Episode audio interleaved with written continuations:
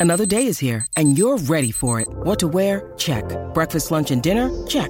Planning for what's next and how to save for it? That's where Bank of America can help. For your financial to-dos, Bank of America has experts ready to help get you closer to your goals. Get started at one of our local financial centers or 24-7 in our mobile banking app. Find a location near you at bankofamerica.com slash talk to us. What would you like the power to do? Mobile banking requires downloading the app and is only available for select devices. Message and data rates may apply. Bank of America and a member FDIC.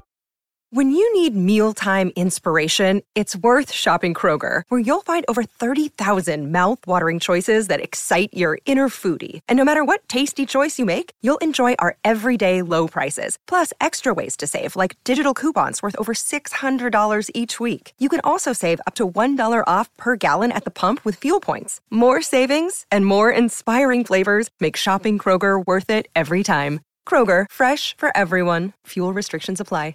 Mary redeemed a $50,000 cash prize playing Chumba Casino this year. I was only playing for fun, so winning this was a dream come true. Chumba Casino is America's number one social casino experience. It's serious fun. With over 80 casino style games to choose from, you too could win life changing amounts of cash. Be like Mary. Log on to chumbacasino.com and give them a whirl. That's chumbacasino.com. No purchase necessary, void or prohibited by law. 18 plus. Terms and conditions apply. See website for details. The voice in the preceding commercial was not the actual voice of a winner.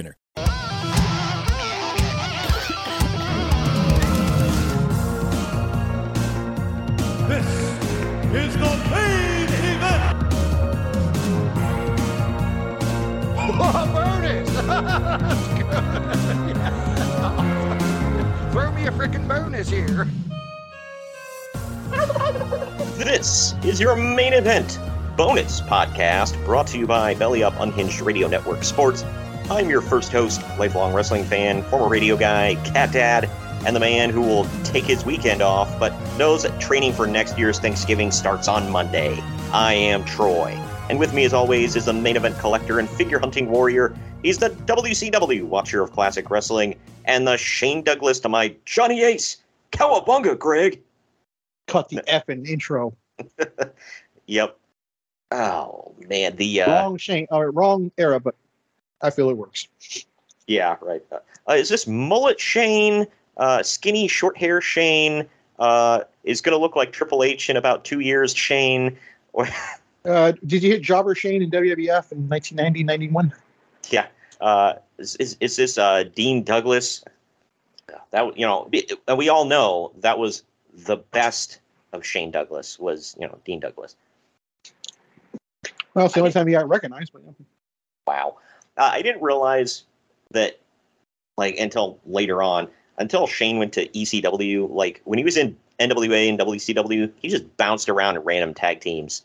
Oh yeah, There was uh, this one, he was in a tag team with Ricky Steamboat, which was uh, something. I think that was because of a lack of Dustin Rhodes, if I remember correctly. I Oh, think. well, on which side? For Was he filling in for Dustin? Or? yeah, I think he would eventually beat Steamboat and Dustin. I think.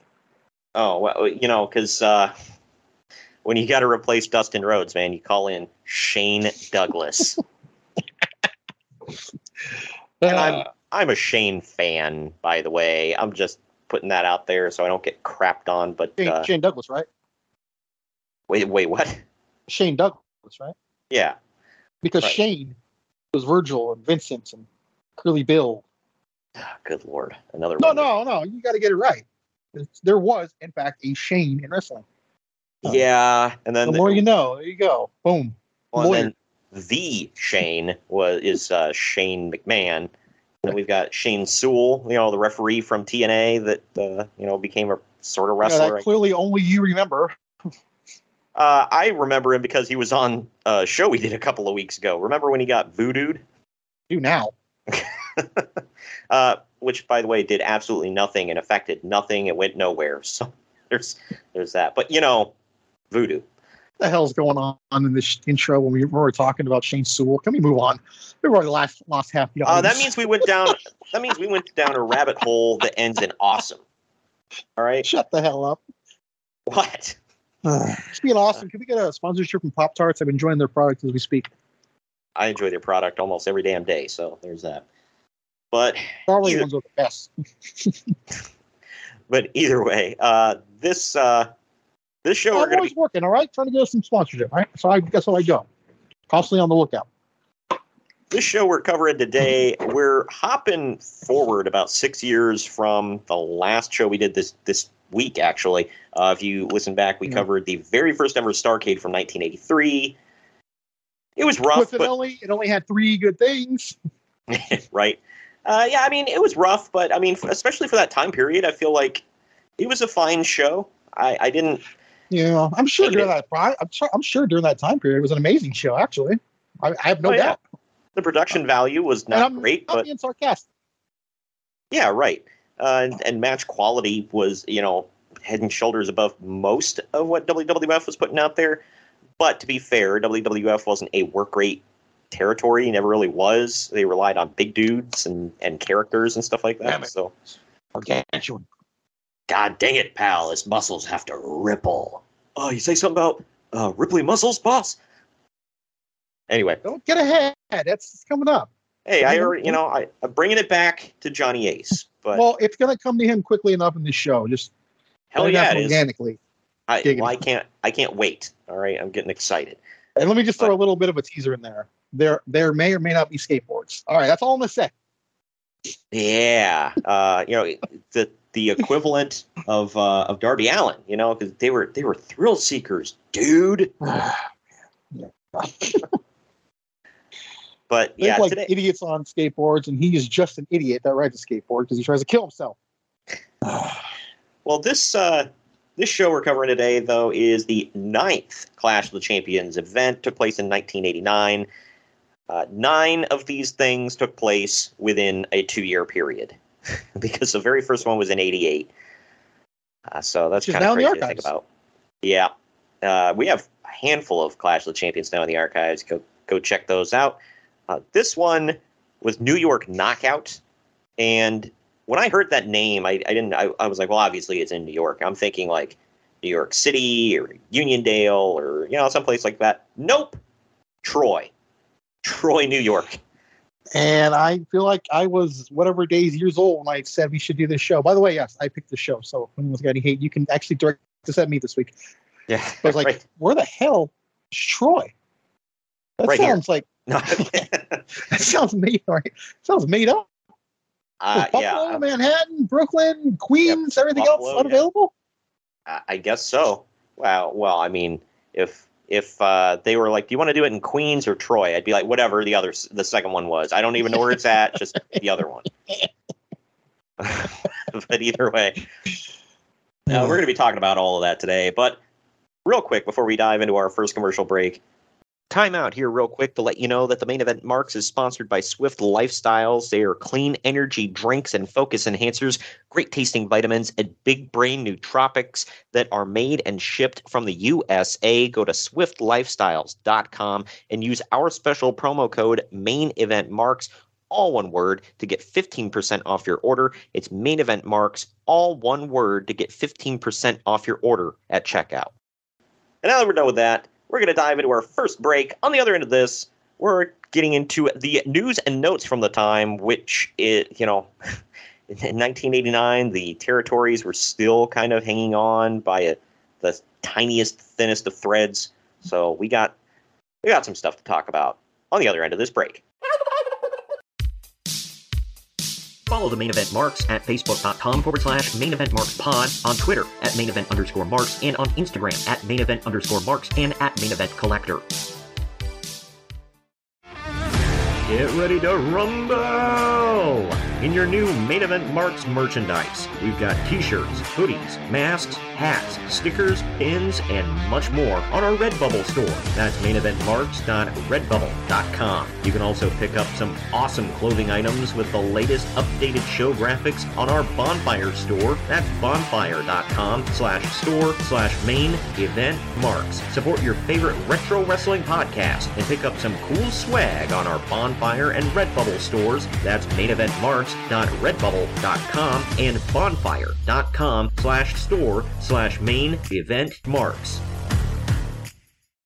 Mary redeemed a $50,000 cash prize playing Chumba Casino this year. I was only playing for fun, so winning this was a dream come true. Chumba Casino is America's number one social casino experience. It's serious fun. With over 80 casino style games to choose from, you too could win life changing amounts of cash. Be like Mary. Log on to chumbacasino.com and give them a whirl. That's chumbacasino.com. No purchase necessary, void or prohibited by law. 18 plus. Terms and conditions apply. See website for details. The voice in the preceding commercial was not the actual voice of a winner. It's wintertime. When temperatures go down, the likelihood goes up that your furnace and other appliances go down with them. So don't risk a costly replacement. Stay comfortable with coverage on the appliances you depend on most with the Service Guard Appliance Repair Program from Black Hills Energy. It's peace of mind in a plan. Visit blackhillsenergy.com slash sign up to learn more. Hey gang, it's Commissioner Cooper of TSS Fantasy. We are the fantasy show of the people. Expert fantasy advice, free contests, leading expert medical and legal analysis, and most importantly, you. Interact with us on all social media platforms or check us out at tssfantasy.com. You can hear us on Spotify, Apple and Google Podcasts, iHeartRadio, and many more. Check out the fun today and be a part of the most interactive fantasy show around TSS Fantasy, the fantasy show of the people. Main event marks are available wherever you get podcasts and on YouTube. Find all of our links on our link tree at linktr.ee forward slash main event marks. And we're back. Real quick, we want to let you know that the main event marks is sponsored by Shocked Energy. Shocked Energy is a healthier alternative to traditional energy drinks that gives the energy that gamers need while in a long session without skimping on their health. Their products come in a powder form and you mix them into water. You can either choose from green apple or watermelon. You can also try both if you get their sample kit. Use our special link that is down in the podcast description, or you can simply go to shockedenergy.com at checkout. Use the promo code main event, all one word, to save 10% on your order. That's promo code main event, and you're going to save 10% at checkout. Do you like your coffee like you like your podcasts? Gimmick and politics free? Well, so do we here at the main event marks, and so do the guys and gals at Coffee Brand Coffee, where they ditch the gimmicks. You see, when you buy your coffee from other roasters, chances are that they've been sitting on the shelf for heaven knows how long. Don't rob yourself of freshness. At Coffee Brand Coffee, they roast to order, ensuring that you get the freshest coffee possible. And as Greg will tell you, that's what counts. Coffee Brand Coffee offers bagged coffee as well as K cups and for the non coffee people, they offer a variety of teas and cocos. Just click on the link down in the podcast description or go to coffeebrandcoffee.com and use our promo code main event, all one word, at checkout to get 5% off your order. That's coffeebrandcoffee.com and use the promo code main event to save 5% at checkout. News and notes time. Well, roll tide on that one. But what was that? What we got today? Um, Aquamax Zero Sugar Caffeine. Nice. I got it at the Dollar Tree. So hold on, hold on. It's not bad. It tastes like Faint's Hawaiian Punch. Ah, nice. I'll take it. If it's got no sugar, I'll take it. If, if it's this good no sugar, I like it. Yeah, those are always a crapshoot when you go no sugar, but Hey, one dollar. Hey, can't go wrong. right. Well, actually, sorry, buck twenty-five. Move on. Good lord. Uh, well, fan reaction to Halloween Havoc 89 uh, continues to come in hot and heavy, with the Wrestling Observer reader poll split dramatically between thumbs up and down in a tight race. As far as a buy rate, the NWA. I know, and that's what we're all waiting on with bated breath. Uh, as far as the buy rate, the NWA had predicted a 1.5, and in fact, they got a 1.77, which is a little over 200,000 buys, and pretty damn good for what was looking like a potential disaster just a week earlier. Is this in the archives? Uh, it is. Yeah, because uh, this was and Sting against Muta and Funk, right? Yes, in that. Okay. Uh, what the heck? Thunder Thunderdome. The cage? Thunderdome, yeah. Yeah. Yeah. I don't know how they get I away with that, but That was when Bruno was the ref, I believe. I want to say. uh, Tommy Tommy Young was the referee. Uh, I remember that specifically because he had to put out fires. So, hold on, hold on. I'm pretty. Hold on, hold on. Let's see. well, at least he was there. I don't know if he was. Yeah, this is Bruno. I feel like it was Bruno. I remember it being Bruno. Yeah, Uh, yeah, I, I don't remember. I know Tommy Young was. it's very, it's very possible possible that Bruno got hit or something, and he came in and did everything you said. So we could both be right on this one. So Yeah, I I don't remember. So, somebody let me know because um, I know there was a because the only reason I remember is because a joke was made by Dave like when they reused the Thunderdome cage. He was like, "Well, they're not going to have Tommy Young there this time to stomp out fires, so you know they better be careful." good God. For anybody that doesn't get the joke with with that one, uh, they set off a crap ton of pyro, and they had like a bunch of um, like Halloween decoration type things hanging off. Like I thought they were like wreaths and- or something, right? Something like that. Yeah, it was like um, like things you drape over to make it look creepy. That is correct. About uh, Bruno Sammartino as the Thunderdome. That, so I, maybe Tommy Young was outside the cage. I don't know. Either way. this way, is the very first Halloween Havoc. So if it was another Halloween Havoc, I had to post this. yeah, right. So it, it was it was kind of rough to get through, but uh, it, it- the the main event was yeah, just interesting. generous. Well, it was Luger versus Pillman. get through and not a bad, but Yeah, well, I no, mean, dude, I'll I'll do it. Okay, it sucked. they had some highlights. I, I would say about like to by match five, it started picking up a little bit. Doom and Steiners were okay. Uh, Luger and Pillman was good. Uh, the Road Warriors and the Skyscrapers was uh, fine, I guess. I don't know. It wasn't great. Uh, Like we're just running down this card. well, and right, and the main event was was I, it wasn't great, but it was it was decent.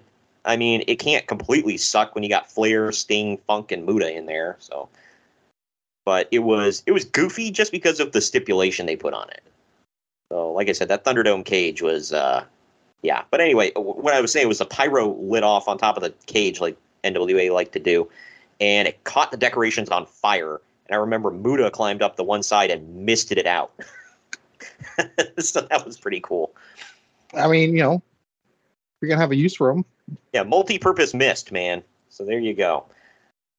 But yeah, either way, so that was uh, Halloween Havoc '89, and obviously they kept that show going until the uh, very dying days of WCW. So Go listen to it. yeah, so uh, I, also, I had fun with it. It. It lives today too, so it's it's fun. Yep. But uh, this next one was uh, uh, well, if Halloween Havoc '89 didn't scare you, this might. Jim Ross is oh man, that Uh, segue. Let's go. I don't know how accurate all of like this first part is, but we'll get into it after I finish here. Uh, Jim Ross is trying to convince TBS to hire an Argentinian Argentinian basketball player named Jorge Gonzalez So- oh man, so that they can That's- market him that's gonna pay off. So that they can market him as their own version of Andre the Giant, and apparently succeeded. Uh, Gonzalez was a draft pick of the Atlanta Hawks NBA team and didn't get picked up because he wasn't in great shape and wasn't tough enough to play at that level. Uh, so hire him as a wrestler. Can't make it in the NBA. Uh, well, soon you can add wrestling to that list of stuff he's terrible at. Uncle, God. Uh, Uncle Dave calls him a crapshoot as a wrestler, which was putting it kindly. For anybody that doesn't know, Jorge Gonzalez was Giant Gonzalez, uh, El Gigante. Yeah. Sucked. So, I, what I I'll don't. say this: he he looked amazing. He looked I mean, intimidating. yeah, because he was Seriously, he gigantic. did- I mean, yeah, looked like a just a mountain. Great Kali looked intimidating too, and he effing sucked. he was better than Giant Gonzalez, but that bar was on the floor. so, uh, yeah, I don't know. Giant That's a dream match right there, man. Uh, well, the first part I don't know if it's entirely accurate. Is uh, I don't think it was Jim Ross pitching it. I could be wrong with that, but I'm pretty sure Jim Ross passed the buck for that on to somebody else. And I wasn't I've me. heard him multiple times completely bury his wrestling, but say at the same time he was the nicest dude in the entire world. Yeah, I think that's So, the uh, the general consensus. Was he's a super nice guy. Um, that, yeah. And uh, downtown Bruno, uh, Harvey Wippleman, whatever you want to call him, was like his handler, quote unquote, for the most part, because he wasn't great at English, couldn't drive. So uh, Bruno took care of him. So Uh, Bruno not- speaks Spanish or what? Uh, I guess. Well, just like things that uh, Gonzalez wasn't uh, like great at communicating. Like Bruno would communicate it for him. Like because, like I said, he wasn't great at speaking English. So uh, Bruno kind of figured out, you know, how to speak for him and interpret or interpret for him and whatever. Uh, That's Bruno's greatest accomplishment in his life. yeah, right. Did uh, well, and, and marrying Bertha Faye, the love of his life. Well, the joke is he's partly responsible for the rise of the Rock. So, yeah. oh, really? yeah, you never heard that story? Like, he gave Rock money when he only had eight dollars in his pocket. And Rock Ah, recently bought him a truck, like a brand new truck. Man, Yeah. I heard. I, I've never heard a bad word about Harvey Wippleman either. So here you go. I, apparently, they're both nice guys. And he managed to uh, quietly stay employed with the WWF for a long time, past uh, what you and I even knew about. So, yeah, the the funniest story I heard from Jim Ross about El Gigante was when he was trying to do promos with him, and he's like, uh, "All right, well, you know, you're, you're going to go after Ric Flair in the belt. Uh, you're going to face him in the next match. You know, uh, what what what do you want to say?" He's like, mm, "Ric Flair, I kill you." He's like, "No, no, George, you're not going to kill anybody. Like, it, it- we we don't we don't say that." He's like, "No, you're going to get in the ring. You're going to wrestle. What are you going to do to him?" And he's like, mm, "Ric Flair, I kill you." And he's like, "No, damn it, George, we, we're not killing people." it's like the Terminator. You can't just go around killing people. yeah, right. Uh, and, and well, and then right after that, El Gigante told Jim Ross to give him his his uh, his jacket and his glasses. So there you go. but anyway, uh, it I heard a really disturbing story regarding uh, apparently Bill Alfonso was his handler for a little while, and uh, on Kevin Nash's podcast, they have a clip about it on on his YouTube. His Kliq This uh, podcast. I'm not going to repeat it. It's a, a little R-rated, or you know maybe worse. So if anybody goes and checks that out, involves uh, El Gigante, uh, Bill Alfonso, and uh, some some ring rats that uh, you know maybe came home with uh, El Gigante. But either way, Man, leave them hanging. Want more? I like that. Smart. It's a That- professional podcast right there, folks. right. Uh, well, uh, speaking of uh, you know leaving them hanging and wanting more, man. Uh, in the WWF, the Genius apparently got a countout win over Hulk Hogan at the Saturday Night Main Events tapings, and all the guys who put over Hogan for the past years are pissed Why? because the Genius sucked. I, I don't know. It's not But like it anything would countout. come of this. Yeah, but it's, and it's not like anything would come about of this. Like he literally went nowhere. Oh yeah, they're all pissed, but you know the check cleared. Yeah, right. Shut the hell up. Also, Vince McMahon basically held a gun to the Brainbusters' head and heads and made them drop two straight falls to the Rockers because their contracts turned out to be completely valid, and he refused to let them out unless they went out on their backs. According to Arn, that's all BS, and they were more than willing to put everyone over on their way out. So wait, so Dave's making stuff up? No, Greg, hashtag plans changed. Plans changed from "I'm going to make you do this" to "You're going to tell everybody you're happy to do this." Gotcha. Exactly. All right, right. I, I'm sorry. I stand corrected. I retract. And I thought that it was Arn Anderson holding the gun. Oh, good lord. Uh, I like how that's become a, a meme, by the way. Arn Anderson holding the gun, and we're doing scissoring on TV. It all just comes full circle. Yeah, exactly. Scissor me, Arn Daddy. Shut up. Uh, speaking of that, though, Tully Blanchard and Arn Anderson actually, from a legal standpoint, told the WWF that they wanted out of their contracts for an offer from Japan, which is how they were able to avoid the no compete issue. Don't think that's accurate. Pretty sure Arn Anderson, in his rundown of how the whole situation happened, was he came in and he said they were making them a uh, very handsome offer down in the NWA that they couldn't pass up, and they were going to go home. And uh, Well, he said, then plans did change. Oh well, yeah. Hashtag plans change. And then Tony Blanchard got uh, popped for you know cocaine or whatever the hell, and uh, they decided to only hire Arn and cut his offer in half because they said, well, uh, you know, since it was supposed to be a package deal, and now that there's only one of you, you know, we're gonna, you know, you're not as valuable, so we're gonna cut your offer in half. What are you gonna do? Go back to Vince? it technically makes sense. I, I mean, I mean, it makes sense, but man, that's dirty. Like, uh, you know what though? You do drugs, you screw yourself up. It's that's on you, dude. You do, but a couple of things on that. It's like number one, why would they care about him failing a an old drug test in another company that has nothing to do with them? First because all, it can it can lead over to them. It could, but at that point, then you deal with it in house and fire his ass. Oh hell no! Why would you bring him in if you know it's going to be a problem? Why would you even like invite the problem in? I gotta agree with them on this one. I would if I knew someone failed drug tests and like, no, you ain't coming. You clearly got a problem. Well, it's like I would what I would have done because obviously they wanted to hire him. I would I would have given him another drug test before he came into my company. Like, well, right, but then what if he starts doing it mid contract? Uh, I mean, at that point, then you fire his ass. I don't know. I, I would. But then you have a contract. contract. You got to pay him, and I mean, I guess you can yeah. put the amendment in the contract if you do this, that's, you're out. But yeah, that's what I would. They do that back do. then. I mean, you could. I mean, it was still a thing back then where you could put stuff in contracts, or it's like, I mean, that kind of goes against a lot of things in a contract. So if you're doing drugs, you're not able to, con- you know, I, do your I job. just think they made. I think they made the right decision not hiring him because eventually he would go back. So did did he ever go back? He was there for a couple of shows. I know he was at one of the Slamboree Legends reunions, but I mean, I don't know if that means he got hired back, but I know he was there. Yeah, I don't think they ever brought him back uh, full time, if I remember correctly. So and and that effing sucked. Killed uh, kind of killed everything with them.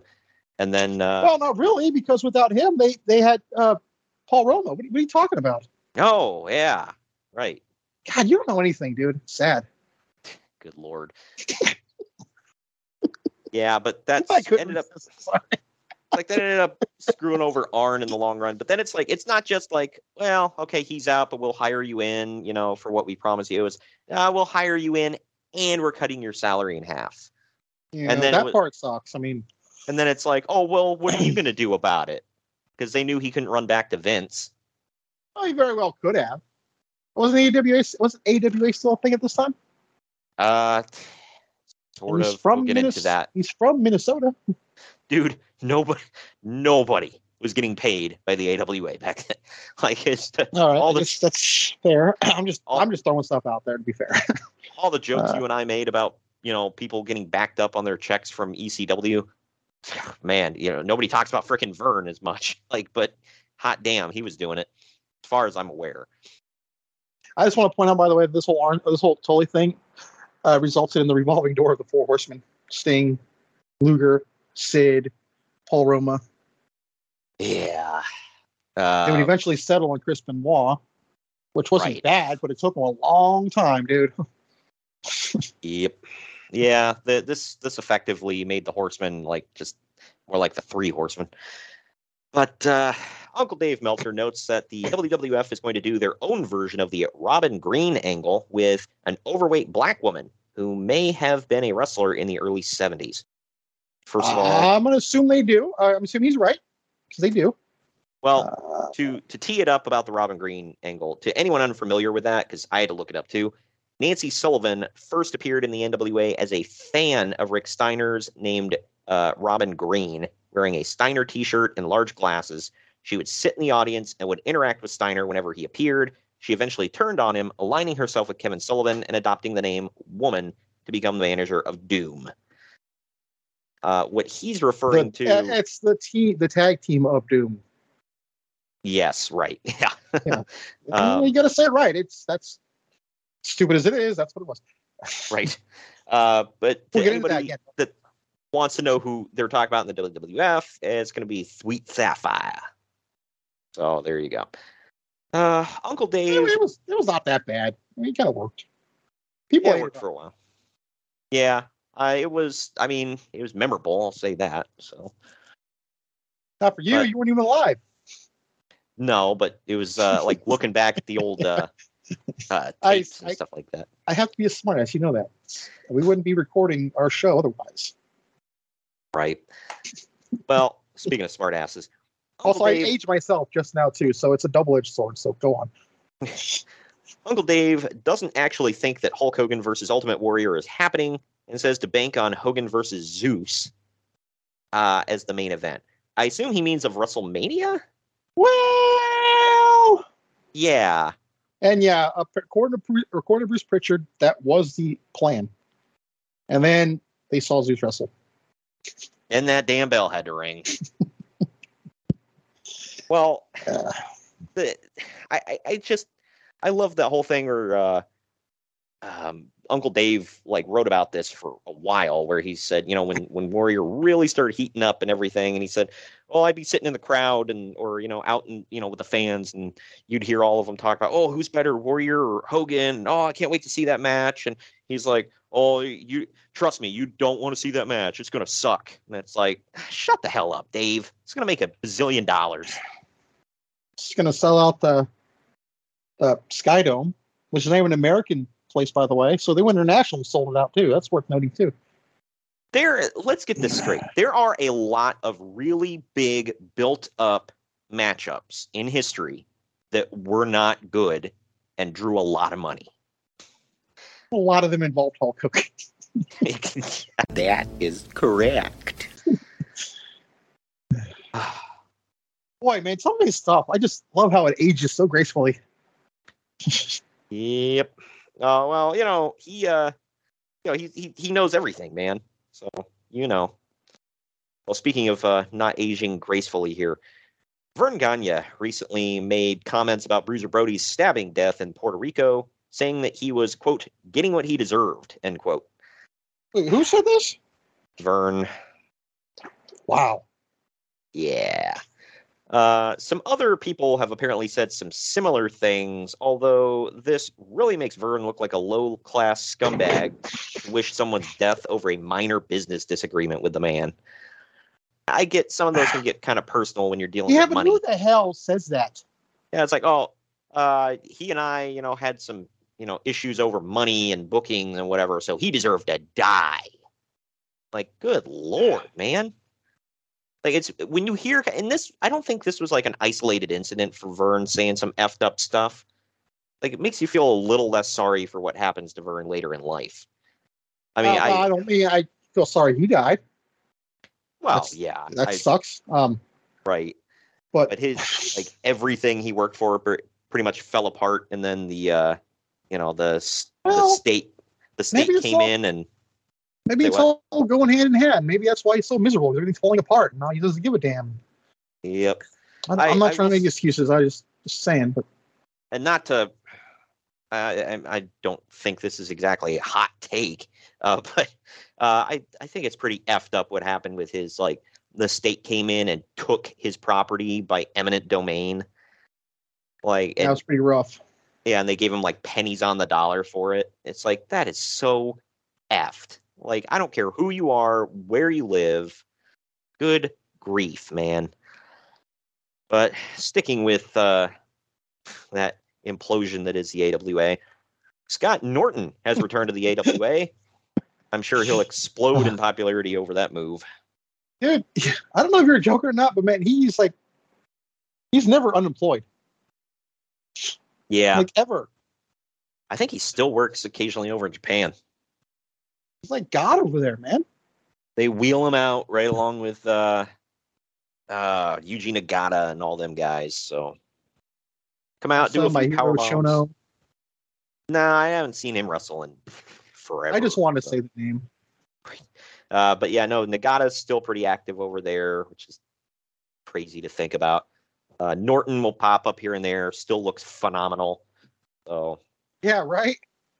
I mean, whatever. If he goes out and gets a pop, cool. I mean, we still wheel out our old guys that can do half of what Norton can do in the ring. So, you know, cool.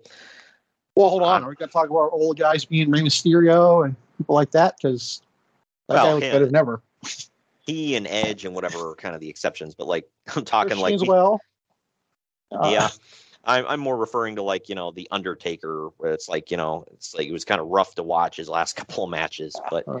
But he's the Undertaker, so you know, we'll always pop for him. So I mean, in that respect, you kind of gotta respect uh, Scott Flash Norton. Yep.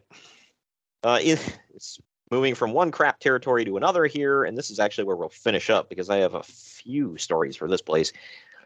Uh, moving down south in the USWA, Roll Tide. Jerry Lawler uh, defended the world title against Terry Gordy. The situation is now apparently that Lawler holds the title in some cities, but not in others, depending on how they feel that day. That is so stupid. So let me get this straight. You're the world champion, but only some places. How does that make sense? Um, I don't know. Yeah. But uh, this was the main event of a show that drew 350 people, not coincidentally. Man, banger. Yeah. Good lord. And, and those two legitimately drew money at one point. But right here in 89 over a well, Jerry not so did. world title.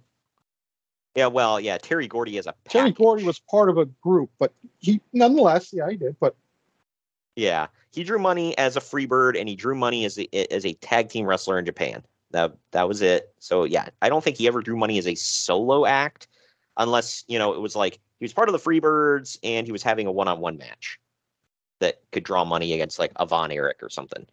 Um, Freebirds are coming up. Uh, also on the show, Chris Adams was doing a squash for TV when Gary Young and Billy Travis ran in, handcuffed Adams to the rope, and then pulled off Chris's wife Toni's skirt and then spanked her bare ass for a TV angle. Wow. How'd that get on Uh, TV? In 89, I don't know. Like, I mean, they got away with some stuff here and there, but like this seems a little over the line. Bruce bare ass was almost on TV too. Let's not forget. Yeah, gosh, this uh I don't know, man. But th- it was a weird territory. Uh, speaking of uh, it being a weird territory, Eric Embry has finally stepped down as the booker of the USWA because he's Who? run out of exactly uh, because he's run out of ideas, and the jokes just write themselves. Well, stay tuned. We may be experiencing that as we speak with the current wrestling place, but Well, hey, you know what? Thank God, though, Vince Russo has never run out of good ideas. So, you know, that there's some positivity. wow, hold on. you ever seen that meme with the uh the uh, the black guy pointing to his head like the Yeah, he's smiling? I think of that. He's like, you know, blah blah blah. When you don't, whatever. yeah, It's like can't run out of good ideas when you never have any good ideas. exactly. That's what you're saying.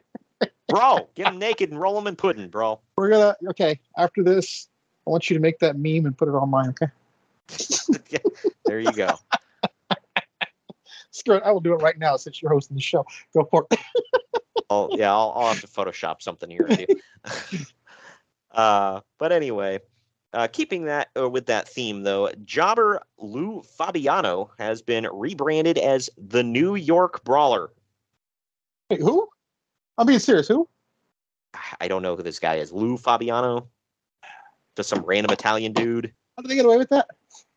Uh, because it's 1989 and WWF wasn't suing everybody under the sun yet. So yeah, they're they're not even trying. And uh, He looks like like a, a Latin Doctor Death in some of these pictures. uh, wow. So he's going to be a jobber. Okay. Uh, also, I'm just the stuck on how they got away with New York Brawler. well, For those who, come on, unless you, you listen to this show, you have to know exactly what I mean, the Brooklyn Brawler. But how? Right. well, uh, hold that thought here because uh, also the original Freddy, uh, played by Tommy Gilbert, is feuding with the imposter Freddy, played by Doug Gilbert. And yes, they're dressed like Freddy Krueger. No, I don't know how they got away with this. Oh. Yeah, they were a part of a tag team called Bad Breed. And I think the other person was dressed up like uh, Leatherface or something like that. So, yeah. I, I, I, I, I don't know. I have Uh, no words. So I'm like literally at a loss for words right now. But right? Uh, keeping uh, keeping uh, keeping with the USWA and wrapping up. Apparently, I, I can't word today either after all of this stupidity. this is a good thing to wrap up on. Jerry Lawler had been fired as the booker of the USWA in favor of Dutch Mantell, but kept the power over his own programs. So check out this chain of events. Dutch went to Soul Taker, who was the future Godfather, and fired him for being too green. And then later in the night, Lawler was going over the finish of their match and decided to put him over, and thus making Soul Taker one of the only guys to go from being fired to the world champion in the same day. Wow. Never heard that story in my life. wow. Oh my gosh. As much as we make fun of TNA and AEW and whatever, rightfully so, man, things were just awful back in the territories and like in the dying days of the territories, I should say. Just wow. This sounds like uh, like a real life version of what happened at Money in the Bank 2011. Was that 11 with Punk? Uh, yeah. So like basically, basically he's on his way out and wins the world title. It sounds like a real life version of that. yeah, right. Yeah. Except Punk was voluntarily leaving. Soul Taker was told get the F out after this Right. match tonight. That's uh man, I think he'd uh, he'd rebound nicely. yeah, right. Uh and apparently It's gonna he take some time runs- actually, because he's gonna become Papa Shango here soon. But it's gonna take some time. But he rebounds nicely. Yeah, right. Uh, apparently he uh legitimately runs strip clubs now. So I mean that's that's cool. With the blessing of his wife, by the way. Yeah, right. Like uh cool. Like I guess. I mean, whatever. Hey, whatever you a, sets get you a wife like the. Godfather has, because clearly she's a good, Yeah, she's right. a she's a lax one. Hey, you keep supplying the sticky icky. I'll uh, I'll keep you know letting you do whatever the hell you want. He's got the good puff, man. That's all I got to say. I have zero doubt on that. Uh, light up a fatty for that pimp daddy. Edwin Riddle was Anyway. like, dude, he smoked RVD out, man. But anyway, we're gonna take uh, our next break when we come back. Uh, I didn't think we were gonna wrap up like that, but we're gonna dive into the Clash of the Champions nine right after this break. Follow the main event marks at facebook.com forward slash main event marks pod, on Twitter at main event underscore marks, and on Instagram at main event underscore marks and at main event collector. By God! Somebody's interrupting the main event marks! Sit down, JR. It's just me, Kyle Sullivan, aka Shaggy Von Doom, your host of Here in Puckburg on the Hockey Podcast Network. I know, a hockey show on main event marks. Who would have thought? This is an invasion angle. Somewhere between the Nexus and when WCW tried to invade WWE, you know, somewhere in there. But I'm over here just telling you that one half of your tag team champions over here, Greg, he told his story of his love for the game of hockey over on my show. And if you'd like to hear that story, all you have to do is search here in Puckburg, wherever you get your podcast, or on YouTube. In the meantime, Shagamania's got to go run wild on some other hockey show. So, just remember quote the Raven, nevermore, take your vitamins, say your prayers, and oh yeah! Lucky Land Casino asking people what's the weirdest place you've gotten lucky? Lucky? In line at the deli, I guess? Aha, in my dentist's office. More than once, actually. Do I have to say? Yes, you do. In the car before my kids' PTA meeting. Really? Yes. Excuse me, what's the weirdest place you've gotten lucky? I never win and tell. Well, there you have it. You can get lucky anywhere playing at LuckyLandSlots.com. Play for free right now. Are you feeling lucky? No purchase necessary. Void where prohibited by law. 18 plus. Terms and conditions apply. See website for details. Hi, I'm Maria. And I'm Mike. And we're Team, Ready. Black Hills Energy knows your home is where your heart is, so they want you to be ready. It's all about keeping you safe, prepared, and making your home as energy efficient as possible. Everything from how to weatherize your home to how to stay safe during extreme weather. Be ready for anything. Go to blackhillsenergy.com slash team ready. Hello, everyone. My name is Ryan McCarthy, and I'm the host of the No Credentials Required podcast. Start your work week with the Monday Drop In, where I talk about the sports beat in the Capital District, also known as the Mighty 518, as well as Metro New York sports from an upstate point of view. I also give a life lesson from a weekly sports story, so you might learn something from that. I also have a midweek podcast where I interview different sports personalities and talk about a wide array of topics. Take a listen and subscribe on your preferred podcast app, including Apple Podcasts, Spotify, Spreaker, Google Podcasts, Amazon Music, and iHeartRadio. Also, check out our social media channels on Twitter and Instagram, BellyUpNCR, and Facebook.com forward slash BellyUpSportsNCR. We're a part of the Belly Up Sports Podcast Network in association with Godzilla Media. No credentials required, where you don't need a press pass to talk sports.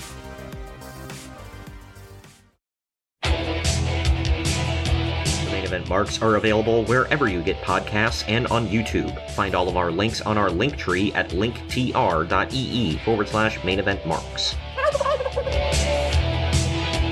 And we're back. And we're back. It's uh, time for the NWA Clash of Champions 9 New York Knockout. Took place November 15th, 1989 at the RPI Fieldhouse in Troy, New York. Total attendance 4,000 and it drew a TV rating of 4.9, which was 2,500,000 people. Not bad. Uh, and the show actually did better than the Clash show before and the one after. So Clash 8 did a 4.7 rating with only 2,600 people in the crowd. Clash 10 did a 4.5 rating with only 3,000 in the crowd. You can see why this match, well, this show, but the match on the show was heavily built up. Oh yeah, definitely. And this could have been a pay per view match. That's uh, think about that. Like, for sure. Matter of fact, Uh, yeah. looking back at, why the hell wasn't this a pay per view match at Starcade? Yeah, this But, felt uh, like the main of like yeah, this the main event here, the whole thing just felt like the ending of a big pay per view. What is the date on this? Uh, November fifteenth. It was right after Halloween Havoc, but Right. they're advertising Starcade eighty nine. A second. Uh, that was. Starcade eighty nine was Future Shock. Uh, back when they used to give them weird taglines. Sorry, you said the November 15th, right? Yeah, So it's eight days before the Survivor Series. So I'm just trying to see if they're trying to do something to compete with them. Yeah. Uh, apparently not. Yeah, I, I don't know. But like a month later, they had Starcade. Uh, that was. Is that the? Was this the first one that took place in December? Or, I want to say it was. Or maybe it was. Let me see. Oh no, I'm sorry. This uh, 88 was also in December. And was there So- 187 at all? Uh, one in 87 was the last one uh, in November. So that was. I think it was when they were trying to compete with uh, Survivor Series, or rather, Survivor Series was trying to compete with them. And uh, yeah, it uh, didn't go well for the NWA, unfortunately. Oh, well, and you know, and you always bring in to, to compete with the with the other big dog in town. You always bring in your heavy hitter, Ron Garvin. Rugged Ronnie Garvin. There's a reason he's rugged, dude. Because he can go. Oh yeah, hands of stone, baby. Ah man, uh, and uh, and uh, seats of empty. But anyway, in the opening package for the show, Terry Funk says that he doesn't want Ric Flair's belt, his family, or his money. He wants his pride. And Flair says that his match with Funk is all about pride, which both men know a lot about. And this must have been a dream come true for Jim Ross as he got to commentate beside Gordon Solie. But I couldn't help but wonder how loaded Gordon is right here. they said he used to get uh, he used to get loaded up before the shows, and half the time they were like they basically had to like prop him up out there, uh, which which is sad. It's it, it's you know really bad. But Eh, they if said they knew about it, they kept putting him on TV. You know, And they said they had to pick him up early from the uh, from the airport, or he'd get loaded at the airport bar. So like they had to be there right when his plane landed, or he'd make a beeline for the airport bar and just get hammered before that's anyone that's sad. up. I know. Yep, that's a sad way to be, man. But either way, uh, the first match is the fabulous Freebirds, Michael P.S. Hayes and Jimmy Jam Garvin, taking on the Road Warriors of Hawk and Animal with Paul Ellering in their corner. Uh, I will say now that Michael P.S. Hayes looked like he donated those tights after this match to Shawn Michaels when he became the Heartbreak Kid. And uh, I, look, the entrances for this show looked cool, like pay per view quality. Like they had a cool like light. That's thing. one of my notes for later, especially with the main event. I was like, man, these entrances are pretty cool. Yeah, they had they did the old school thing that New Japan actually did for a long time too. Is they had like a staircase coming down, and then it like flattened out, and then they had like this big lighting rig thing. They had pyros. It was it was all pretty cool. But this match goes uh, about five minutes eighteen seconds. The damn Freebirds sure milk the hell out of their entrance. This, that just went on. Yeah, they, they did like two circles. Yep. Uh, the crowd went nuts for the Road Warriors. In the end, the Freebirds double team Animal. Hawk comes in to make the save, but is stopped by the ref, and Hawk just grabs the ref and tosses his little ass aside and gets disqualified. Uncle Dave gave it a dud, but I gave it two stars. What say you? I gave it two. It was watchable. I thought it was fine. The ending was complete BS, but I mean, the match itself was fine. Ah, if you, you ever hear any of those stories from uh, uh, Jim Cornette or for, about Jimmy Jam around this time, where he said like he was trying to bulk up, so he was like allegedly doing roids. Allegedly. So he was like just I did not. he said he was like the the most horrible person to be around. He said he was he was blaming a lot of it on the roids, but he said he like he didn't want to sell for anybody because he's like, well, I'm a big time freebird now, so you know, and I'm all I'm getting all jacked up, so I'm not going to sell for anything. And that's when uh, around this time there was a match with uh, Doctor Death, and Doctor Death got tired of it, and he picked up a, one of those big ass wooden chairs and just freaking shattered it over him. And uh, I guess I guess he effed it because he put his arm up to block the shot, so it like shattered right over his arm and effed his arm up pretty bad. And Doctor Death like chased him to the back. He was like, he's like, mother effer, if you're not gonna sell, that's what's gonna happen. I guess if you're on roids too, your brain's all messed up. Yeah. but anyway, uh, so after the match, the Road Warriors beat up the Freebirds, and then the Birds take a powder. But at ringside, Jim Ross is standing by with Gary Hart and Terry Funk. Funk says that he and Flair see eye to eye on very few things, but they both love pro wrestling.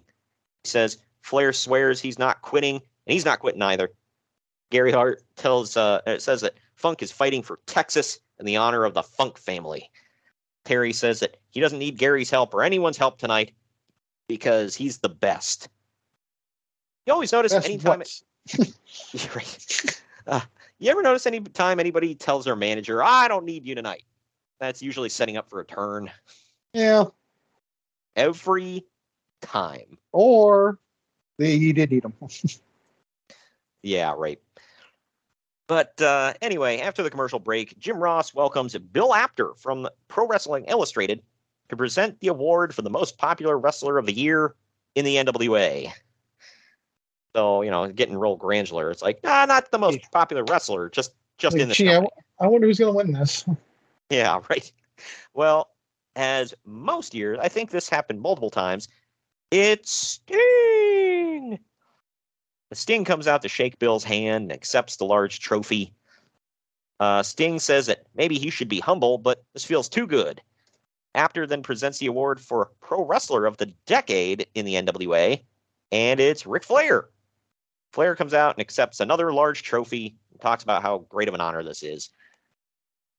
So, yeah. After another commercial break, we go to pre recorded comments from a hotel room with Woman. She says that she's the most powerful person in professional wrestling, and the Steiners are finished, and Doom won't be able to be stopped. She then tells Rick Steiner that she's got a big surprise for him tonight. Yeah, we're gonna we're gonna talk about that one. Yeah. Uh, up next is Hot Stuff Eddie Gilbert and Wildfire Tommy Rich. Man, I, that's that's like a piece of unbuttered toast teaming with a tall glass of milk. they are going up against the team of Doom with Woman in their corner. This goes for five minutes and 15 seconds. In the end, one of the members of Doom lifts Rich up like in a spinebuster position, and the other member of Doom dives off the middle rope with a clothesline. They pin Rich for the win. Somebody say something about fired up. Uh, Uncle Dave gave this Holy a crap. star. Uncle Dave gave this a star and a quarter. I, I gave it two. It's okay. What say you? I gave it one. This was terrible. Eddie Gilbert was not my cup of tea, but he was f- okay, I guess. Uh, Tommy Rich, I never saw a damn thing in him. So I don't know. Doom was wearing masks at this time, by the way. For anybody who doesn't know, it's Ron Simmons and uh, Butch Reed. So they'll they'll eventually get unmasked. I can't remember when that is, but yeah. Uh, Jim Cornette is hosting an interview segment where he calls in the Steiner Oh, brothers. Just thinking about what we're going to talk about. Oh my god. Yeah. Well, I might have to bleep myself here, but Cornette asks what Scott's new move is called, and Rick goes Full retard. as he explains why he decided to call it the Frankensteiner, and Scott can do it to anyone. So, to explain why I said that about Rick, God, uh, if anybody's heard of Rick, uh, Rick Steiner in 1989 promo, you kind of know. But he's like, "Yeah, we were watching scary movies, and this, they were making faces like, eh." And when we do our moves, people in the ring, they're like, eh. And so I'm like, uh, yeah, it's like the Frankensteiner. like, what the f- did you just say? Ah. Oh man. this was at the time when Scott was the normal one. But Scott says that there's Why no normal, please? uh, the normal of the two. Scott says that there's no one that they can't suplex, and even though he was taught not to hit a lady, woman is no lady. And then Rick suggests calling their mom to come slap woman around. God dang. I was like, what the F is going on? By the way, during this whole thing, Jim Cornette is making smart ass comments at them, and they're just completely ignoring it. Ah, it was the best. Best what? Ah, I don't know. It's, it's best of something.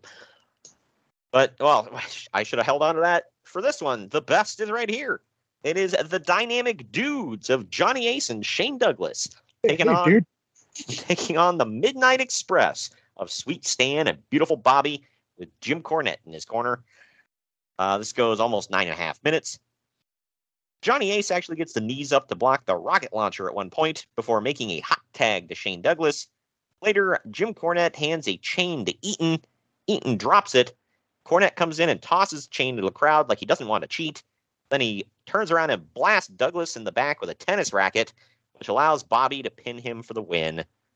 Who could have foreseen? Uh, Uncle I, Dave did, gave I, this. I, I did. I did. I totally did. yeah. Uh, Uncle Dave gave this three and a half stars. I gave it. Good lord. three. I give it three. I liked it. Let's say I you. give it two. Wow, really? Um, Two? Wasn't that good? I thought it was. I don't know. I I always liked the dynamic dudes. Like not not the team, but like I thought they were talented guys, and they had a cool team dynamic. Gimmick was absolute hot garbage, but I don't know. Uh, and obviously the uh, Midnight Express were fantastic. So there's that. Hard to believe Beautiful Bobby is uh, passed away. I forget That's that sad. sometimes. Wasn't too long ago. Yeah, it was just last year, wasn't it? That might have been earlier this year. Maybe it was Yeah, I last don't year. I don't know, it's, it's all blur nowadays. Everything just flies by. Yep. Well, the Midnight Express and Jim Cornette celebrate like they just got away with something, and they go to the back. And now we get this. It is uh, hey man, uh, buckle up. So Shut up. anyway, we have the Super Destroyer versus Doctor Death, Steve Williams. Shut up and take my money. Uh, this And goes. uh, for those who don't know, you know who the Super Destroyer is? Uh, I, I I put in my notes. I say I can't say for sure, but I'm going to go out on a limb and say that the Super Destroyer is Jack Victory. It is. Okay, he looked like him. I was like, it's got to be Jack Victory.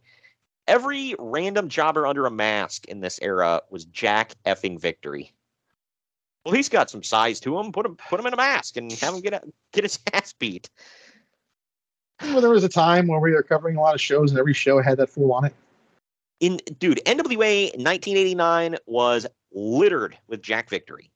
He was everywhere all at once, sometimes twice on the same show. Twice on Saturday. Yeah, right. Not uh, only twice on one show, but usually it's two different things.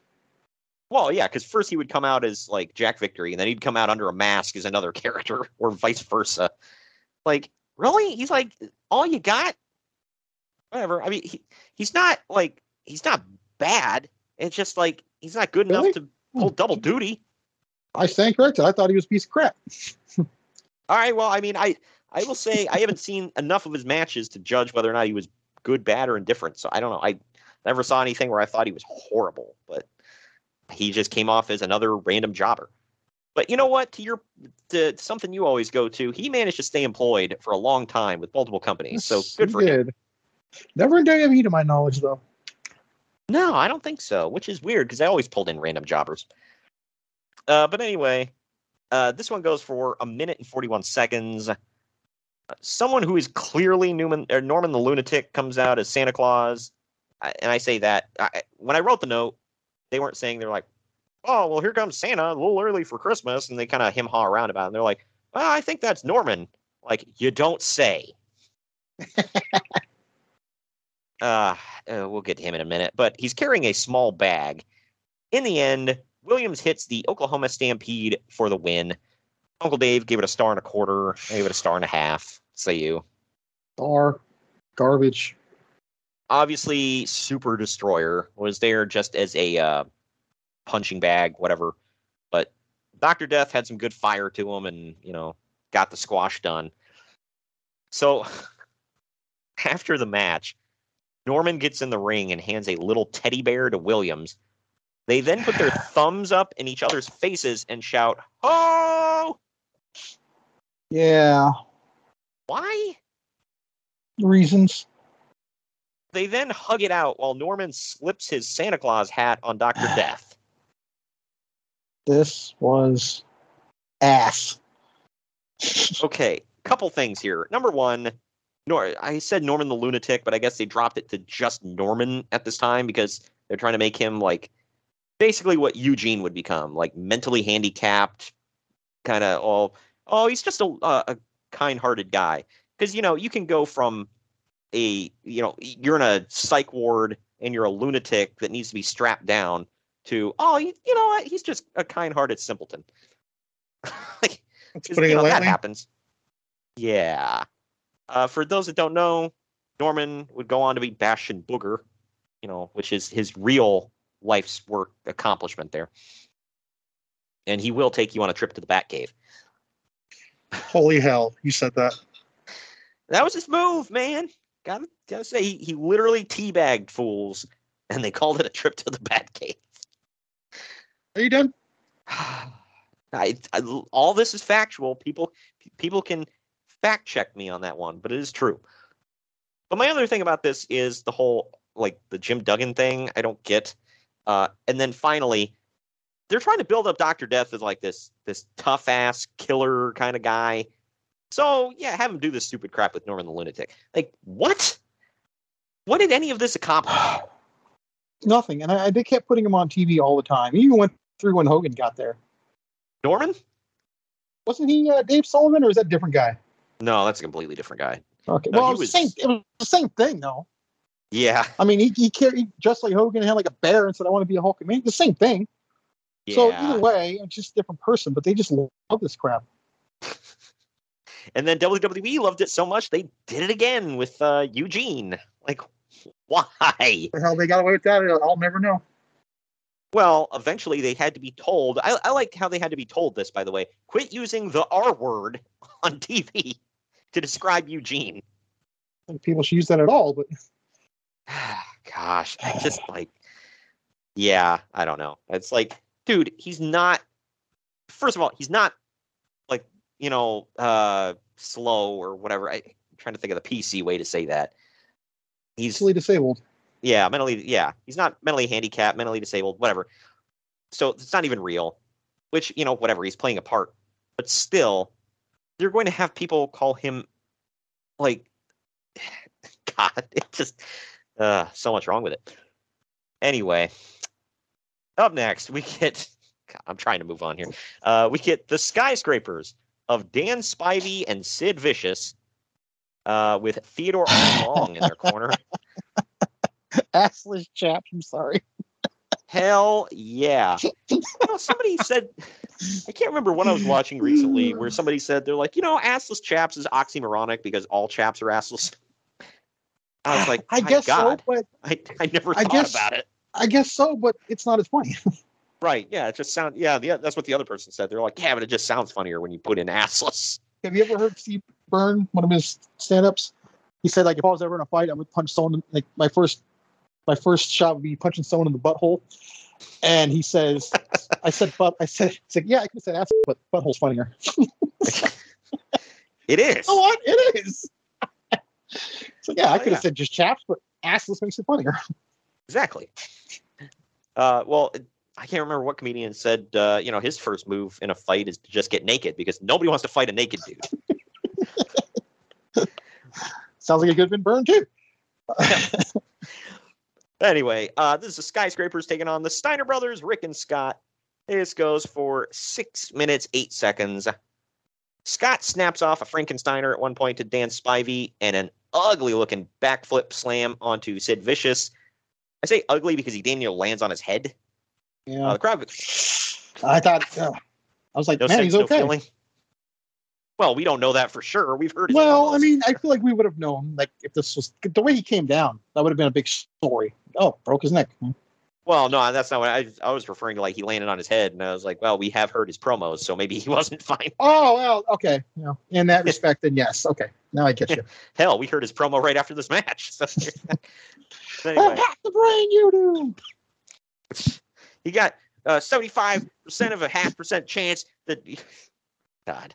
Uh, anyway, uh, the crowd goes absolutely nuts for all this, by the way.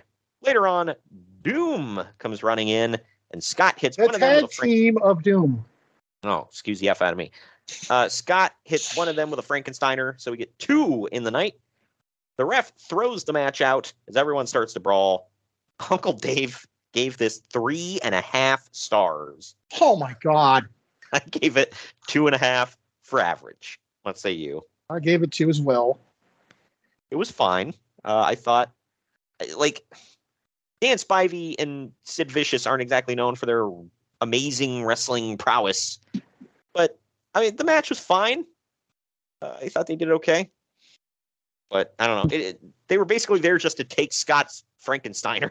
there wasn't much else. Get suplexed a lot, but either way, I I can't. Oh, I speaking of, I I know we go off on or I, I go off on a lot of tangents on this podcast here, but I thought of a story of uh, Dan Spivey here that, uh, from the Bill Watts era of WCW. I guess involving somebody else that was on this show. I guess uh, when the Dynamic Dudes and the Skyscrapers were having a feud, uh, for some reason, like the Skyscrapers weren't giving them anything, and they were just like no selling, whatever. And they were called into the office, and they were they were telling them they're like, Spivey's not freaking selling. He's just like just like a damn brick wall. And Spivey's like, oh, I shouldn't have to sell for him. I'm I'm you know the I'm the skyscraper and whatever.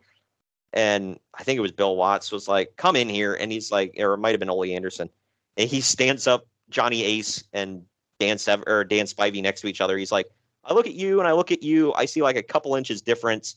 He's like, start selling for him. All right, he's you're not that much bigger.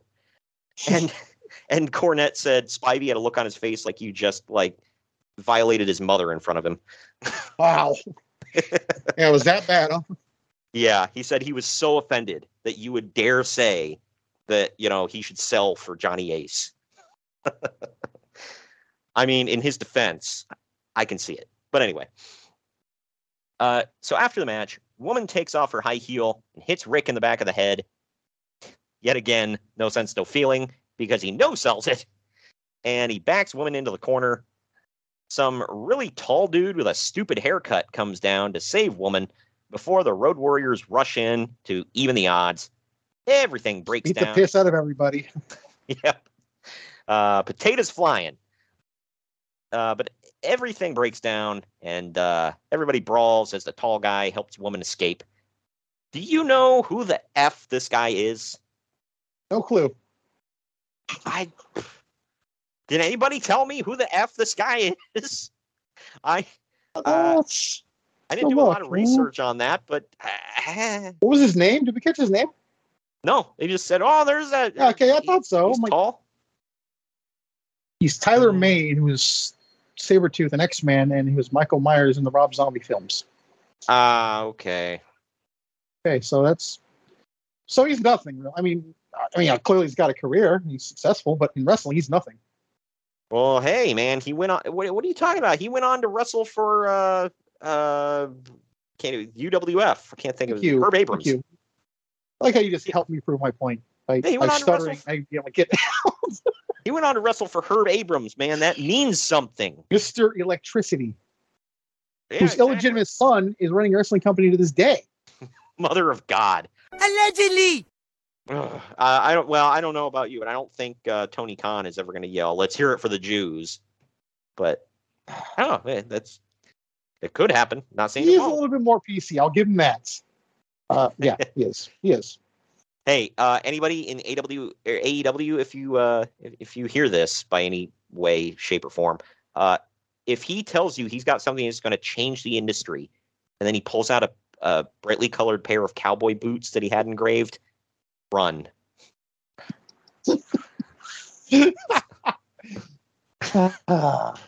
no, in hand it'll probably be some jean jacket that has Orange Cassidy's name on the back or something. Oh, good lord, yeah. hey, it this uh, we need to get we need to get him a, a, a book for Christmas. One that uh, man that that one that I sent you a picture of, Hookers and Blow Save Christmas. anyway, man. now that we now that we went off the rails, uh, after the commercial break, Jim Ross interviews the Steiners and the Road Warriors. What could possibly go wrong here?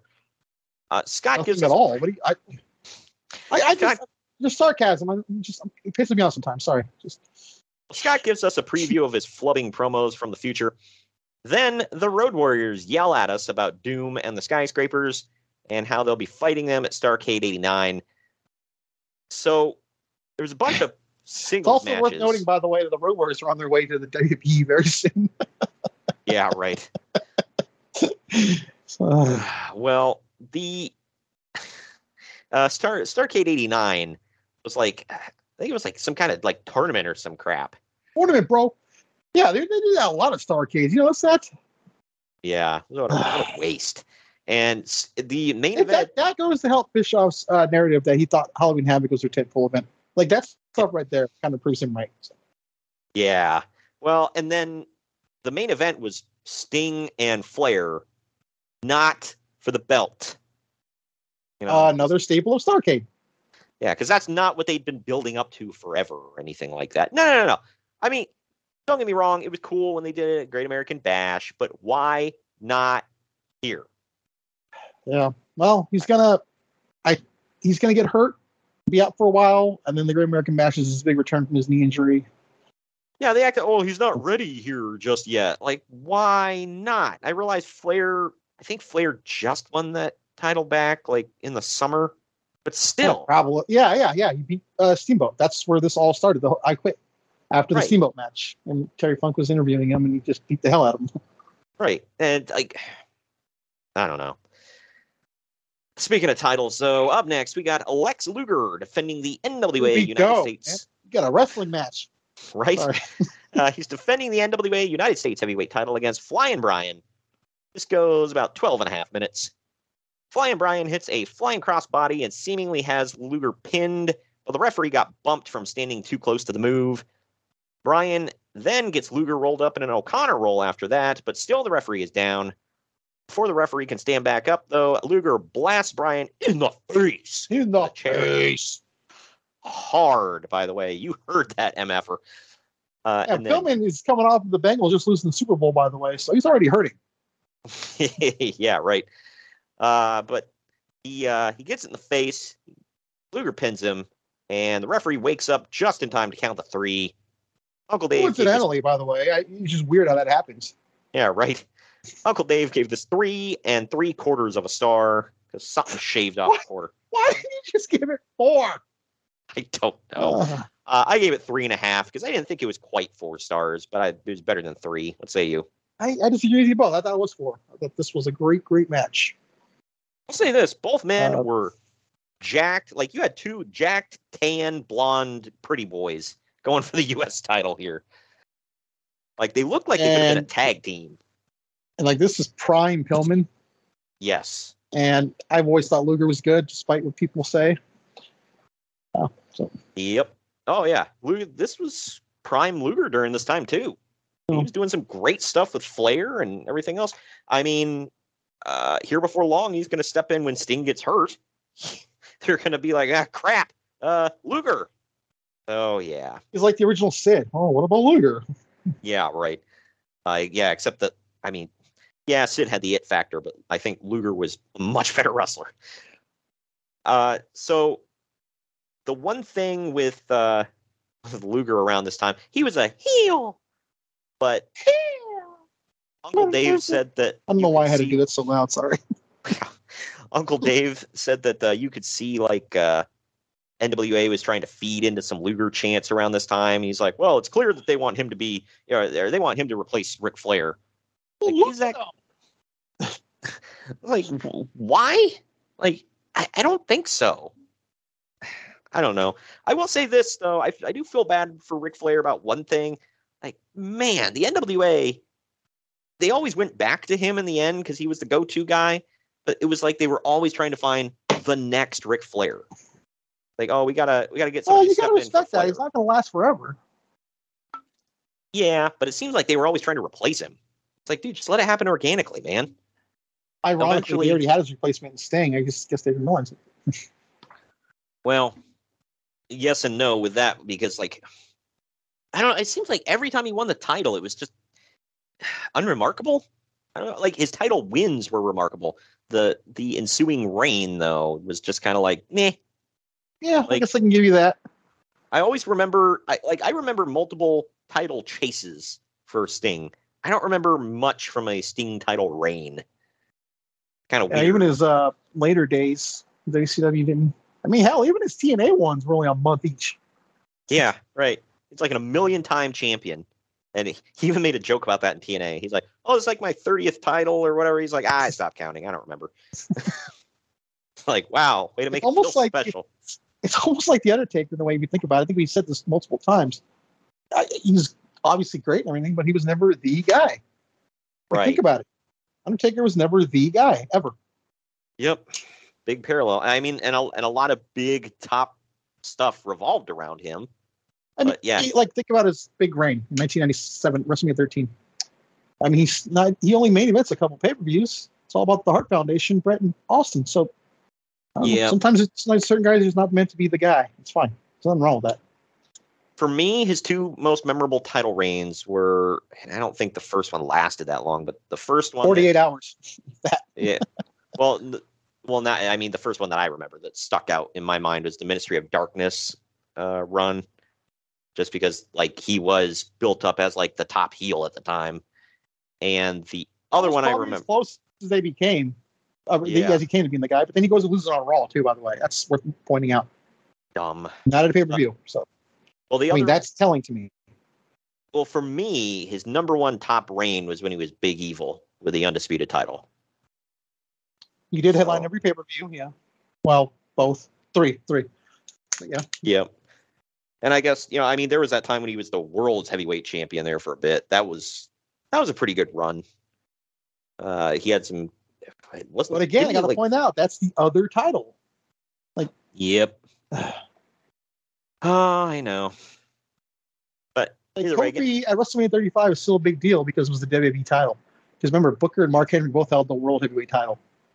So that alone tells me they look at it as the other title when they like throw a big party for Kofi, which don't get me wrong, I loved.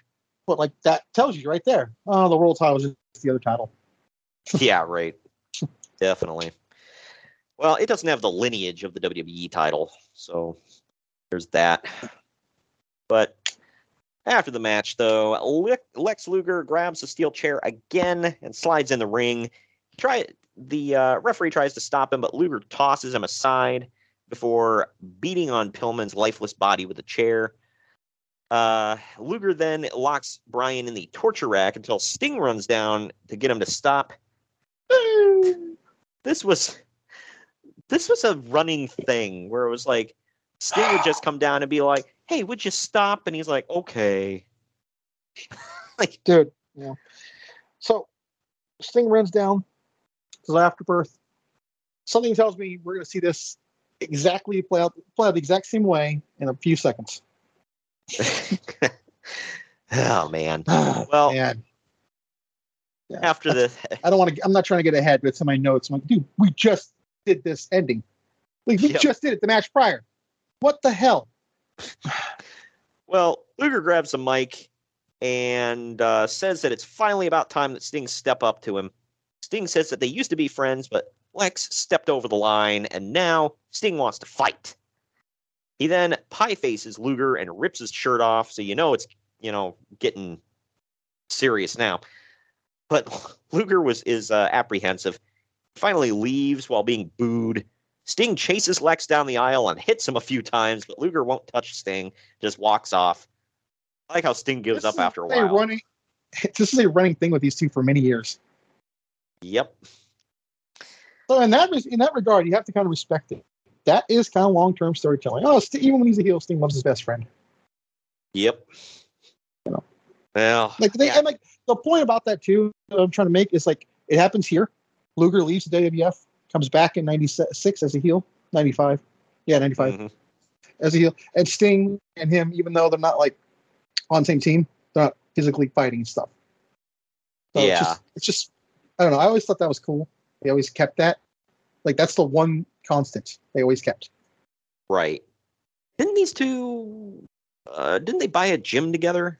Like, weren't they business partners? I think they did. I want to say so. They were like more than just friends. Like they were. Oh yeah, I mean Like business to this day it's one of his closest friends. And Yeah. That's pretty cool, though.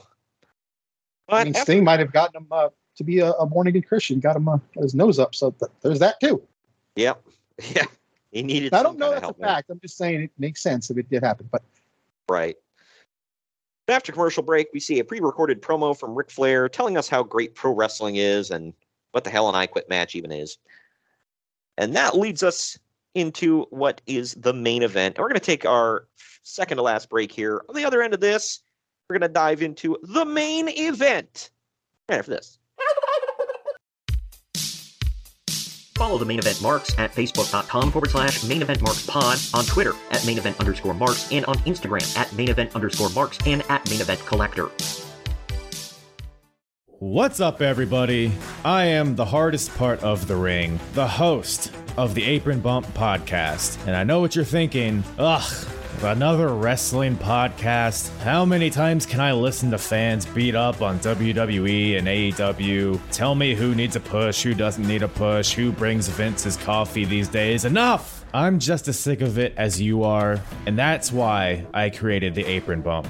The Apron Bump is about the journey. It's about nostalgia. It's about discovering new forms of wrestling to really tickle your pickle as a wrestling fan. It's about making wrestling fun again. The podcast brings you reviews of wrestling events all over the world, tying together over six different promotions spanning four different decades. And everything is chronologically in a timeline to really allow myself and all you listeners to live through these eras while having a good time doing it. Whether it's WWF, WWE, WCW, ECW, we even cover the golden eras of Ring of Honor, Progress, TNA, and more promotions in the future as well. New episodes every Wednesday, or as some may say, bump day. Uh huh? Yeah? Go to apronbump.com or go to your favorite podcast platform or YouTube and subscribe today for the most diverse, fan friendly wrestling podcast in the world. I'm Hard. Mary redeemed a $50,000 cash prize playing Chumba Casino this year. I was only playing for fun, so winning this was a dream come true. Chumba Casino is America's number one social casino experience. It's serious fun. With over 80 casino style games to choose from, you too could win life changing amounts of cash. Be like Mary. Log on to chumbacasino.com and give them a whirl. That's chumbacasino.com. No purchase necessary, void or prohibited by law. 18 plus. Terms and conditions apply. See website for details. The voice in the preceding commercial was not the actual voice of a winner. Hi, I'm Maria. And I'm Mike. And we're Team Ready. Black Hills Energy knows your home is where your heart is, so they want you to be ready. It's all about keeping you safe, prepared, and making your home as energy efficient as possible. Everything from how to weatherize your home to how to stay safe during extreme weather. Be ready for anything. Go to blackhillsenergy.com slash team ready.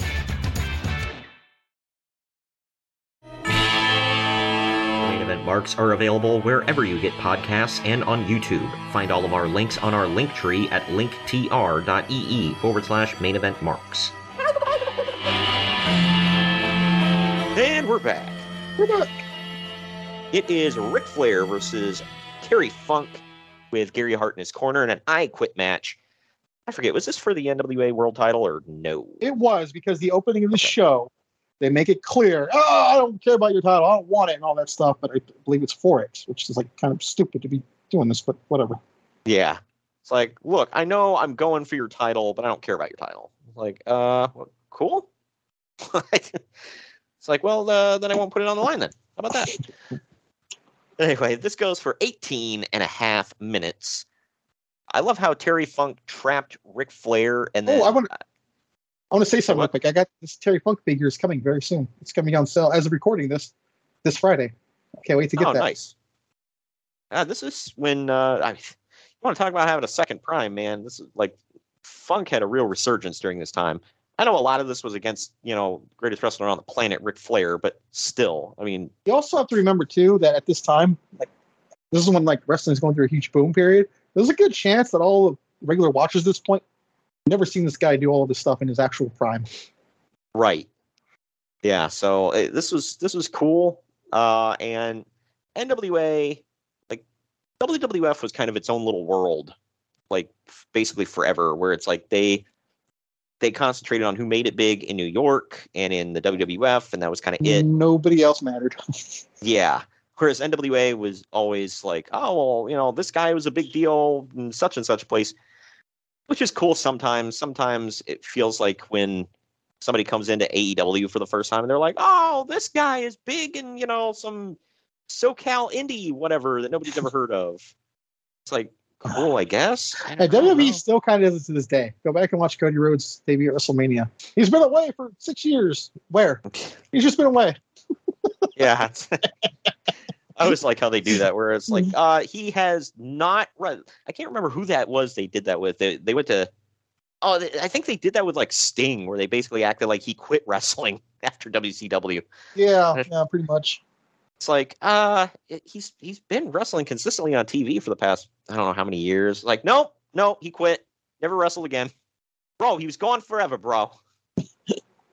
but uh, yeah, so the, it it was it was cool that they uh they paid tribute to some guys. Like I thought, I feel like it worked with like Funk and stuff like that. Real quick, the only time I can remember them ever mentioning any other company on TV is when the LOD won the tag titles in WWE. Like Hmm. they just like, oh, they've held these titles, the AWA and the NWA. The only team to ever do that. I feel like that's the only time I ever Wow. heard it. Nuts. Yeah, because they hardly ever mention like AWA or anything like that. But uh, Terry Funk, like, I thought it was kind of cool at one point. He like trapped Ric Flair's head like between his thighs, like he was gonna pile drive him. And he's like, "Well, if you don't say you quit, I'm gonna pile drive you." And Flair wouldn't do it, so he hit him with a pile driver. I was like. See, I, I I actually wrote that in my notes. I'm like, do you realize they they were doing stuff like threatening? Like, if you don't quit, I'm going to do this. Like, man, Yep. you don't see that now. I know. I always I always like that where they do the uh wh- where they where they do the uh the threatening stuff like that because it's it's worked so many times. Like I've I, oh it, it worked. Uh, remember the John Cena JBL I Quit match where I he was like he was gonna hit him with that giant pipe and JBL was like, nope, Yeah, it I was quit. it was the exhaust pipe, right, off of a diesel. Yeah. You know, he was like, I quit. Don't hit me. I think he hit him with it anyway after the match. But either way, uh, Funk, Funk pile drives him again in the aisleway, yet still Flair won't quit. Uh, Funk introduces a table into the match. Uh, that doesn't really like get used at all, except for I thought it was I funny. also want to point out that's a uh, that's not a working table. No, that's like that's one of them WCW not worked tables. But either way, uh, I like he took uh, he took Funk and like ran and like slid him across the table. that was funny, like in those uh, old westerns at a bar. But either way, uh, Nature Boy starts working the legs finally, working the leg of uh, Terry Funk. After so long, Rick locks in the figure four in the center of the ring and refuses to break. Uh, Funk finally has no choice. He says, I quit, and loses the match. Uncle Dave gave this five stars. I gave it four. What say you? I, I, I was like going back and forth on it. As an I quit match in the '80s, this is five stars. Oh, I yeah, have this- to say I that. I have to go. this was great. Because it was not intended to be a wrestling match. You got to vote on. You got to grade it for what it is. I thought it was as perfect as can be. And this is me leaving out what you're about to talk about because wow. Yeah. I decided the, I was going to end my uh, rating right there because it wouldn't be fair otherwise. Yeah, I don't count the afterbirth in the in the match rating at all. But uh, speaking of which, after the match, Gary Hart gets in, takes off his jacket, and gets livid as he shouts at Funk. Uh, Terry Funk grabs the mic and says that he's a man of his word and he's going to shake Ric Flair's hand. After doing this, Gary Hart kicks uh, Funk's hurt leg out from under him. Flair attacks Gary Hart before the Great Muta and the Dragon Master rush in the ring to beat him down.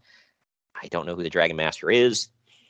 Uh, Sting finally runs in to help Ric Flair out, hitting the Stinger Splash on Dragon Master. Flair comes back on Muta now and locks in the figure four, while Sting locks in the Scorpion Deathlock on the Dragon Master. Lex Luger now comes back out with a chair and bashes Sting in the back.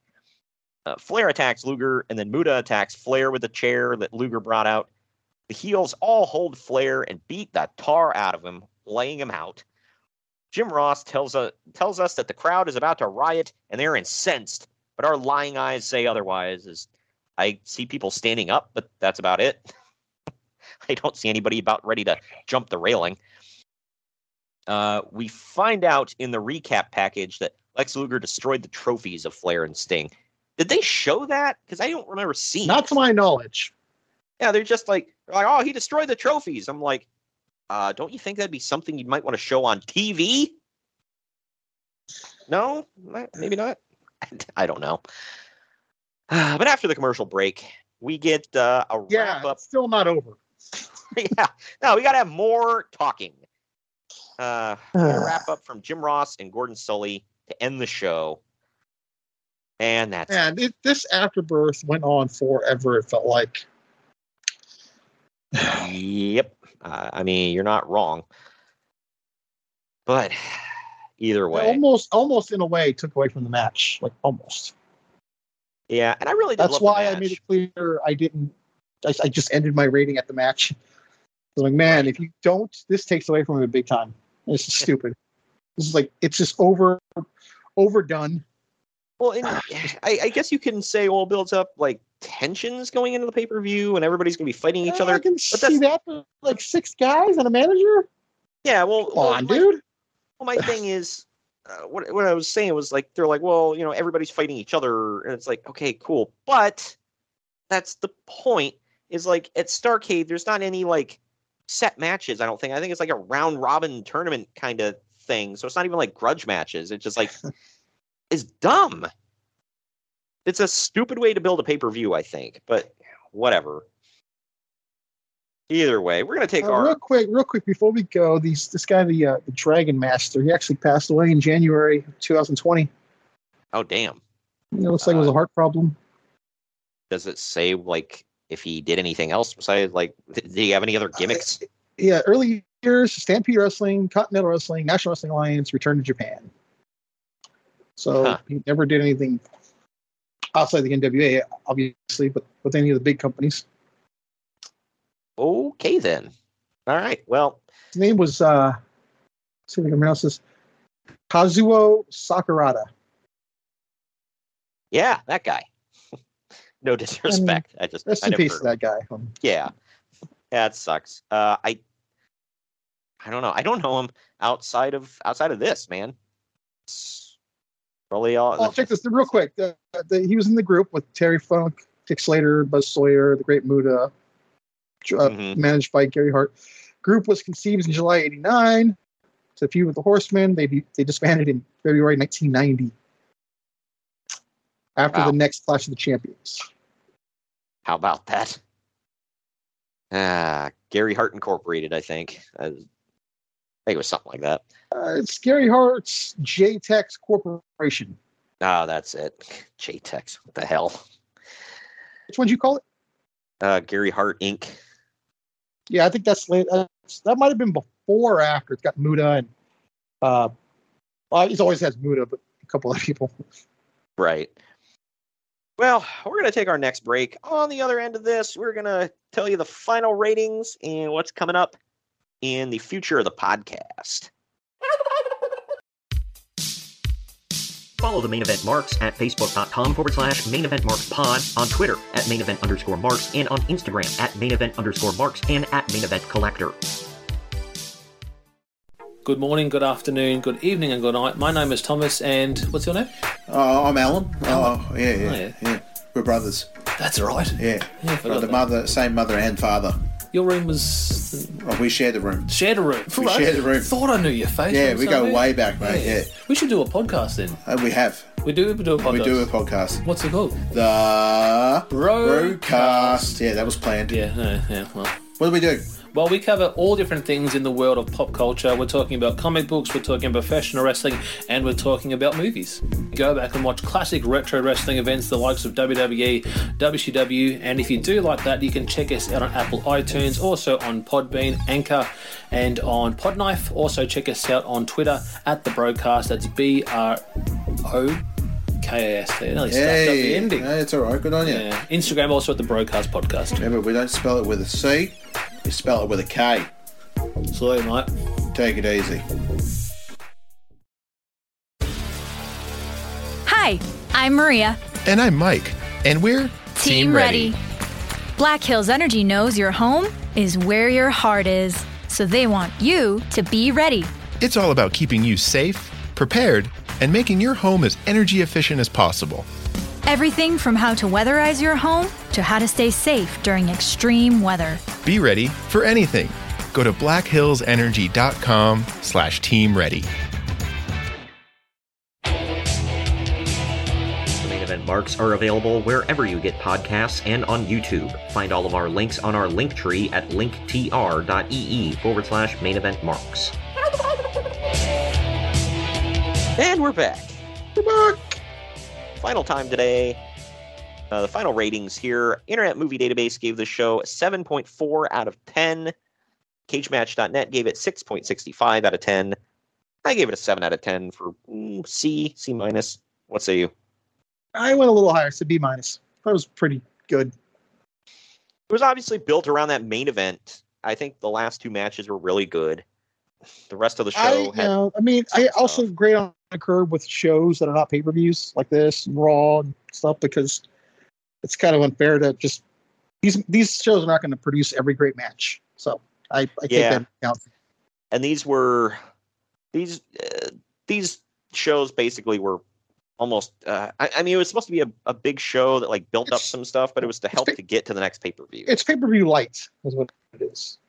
right it was well it was meant to like kind of bridge the gap from pay-per-view to pay-per-view so i mean they Totally needed to build some stuff main event, but you know, nothing wrong with that. right uh did the saturday night's main event come first I'm almost certain it did because the first one of these was in 1988, and the first Saturday Night's main event was in 1985, I think. Ah, the other was WrestleMania one. So yeah, but I mean, Okay. yeah, they, I mean, yeah, they take, take take the idea, but why wouldn't you? yeah You know, I mean, Well, and yeah, the, their whole thing was, well, we're going to put on a big show, like almost like a pay per view style show for free on TV uh, right. against you know a pay per view of the WWFs. So The WWF did to them. yeah, right. Royal Rumble. yeah, and then that morphed into pay per view after a while. But anyway, yeah. So the rest is history. But that does it for the tenth uh, Clash of the Champions. This will be the last one for the year. Both that was the ninth. say what? This was the ninth one, I believe. Or yes, ninth. I'm sorry. Uh, this was the ninth one, and it was the final one. I was trying to save you some time because I know your OCDS will go back and edit it and all that stuff. So that does it for the ninth Clash of the Champions. right. Uh, and that'll be our last one for our year as well. We don't have any more uh, Clash of the Champions coming up in December, but we do. I don't think have, there ever was one in December, to be fair. Mm, probably not. You might. I don't think they held them in the same month as pay per views back in the day. Well, this one was in November, and then uh, coming. Oh wait, no, you're right. Yeah, because I forgot. I just mentioned how Starcade moved to December like two years before this, so or a year before this. But anyway, uh, coming up on the podcast, though, we are sticking around sort of this era of wrestling for to round out November. We're bringing you one more Starcade. It is actually the last Starcade to take place in November, first 35 year anniversary. It's NWA Starcade 1987 Chi Town Heat, where Ric Flair and rugged Ronnie Garvin compete for the NWA World title in a steel cage. Excited for that one? Okay, I'm gonna say I'm excited to watch it to see how bad it is because I've heard Mahomes crap about it. So, Mm-hmm. I guess exciting could be used as a word, or excited could be used as a word. Sure. Yeah. I like educating myself on stuff, and I've never seen this. I've heard a lot of crap about it, but I've never seen it. So I got to see it. Yeah. So well, uh, yeah, we'll we'll get into it next week. Um, this is also significant because not Herb Abrams UWF that I mentioned earlier, but uh, Bill Watts's original UWF was getting shut down, and they got kind of bought out by uh, Jim Crockett, who was gullible enough to believe that Bill Watts had anything of any worth in in that territory. Because for anybody who doesn't know, no, they didn't at the time, and uh, he offered it to Vince McMahon, and Vince was smart enough to say, "Go pound salt." So I like that. Go pound salt. he's well, he basically went to Vince and he's like, "Hey, uh, you know, you want to buy my territory, whatever, and you know, or I'll let you buy into it." And Vince was like, "Uh, no, I'll, I'll just wait for for your territory to die and then go and pick the bones." And he's like, "Well, whatever." And then he goes to Jim Crockett and he's like, "Well, you know, uh, uh, Vince is is interested in buying into my territory. You might want to get in on that." And Crockett uh, bought it, and he freaking he not not a smart businessman. But either way, you'll see uh, TWN on the ring apron for this. That's the wrestling network they were trying to build between the NWA and UWF at the time. And you'll see a lot of title unification matches on Which is show. basically more or less just them trying to be the NWA, Yeah, the NWA is an alliance, Right. So it's which is dumb. pathetic. But yeah, we're an alliance. We're going to unify titles, though, and only have one, which are the NWA's titles, because nobody cares about the UWF. So there you go. who cares, bro? And the reason they were the Universal Wrestling Federation, by the way, is because of the World Wrestling Federation. Where Bill Watts was like, "Well, what's bigger than the world? The universe. So you know, we'll be the UWF instead of the WWF." Like, cool, Bill. Uh, clever. Tell me who's tell me who cares about the damn name.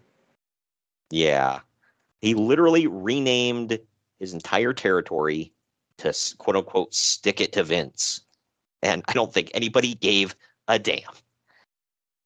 well, clearly nobody gave a damn, but either way.